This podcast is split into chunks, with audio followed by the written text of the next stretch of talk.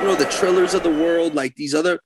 I don't think there's anything wrong with it. I agree. What happened with Holyfield was, was disgusting. Um, but again, that's the commission's fault. You you yeah. can't allow guys like that to get approved. But they don't they don't care, dude. They they just it's a money thing. And you pay your look, they want to pay their license fee. Hey, I got a couple bucks. These guys don't care.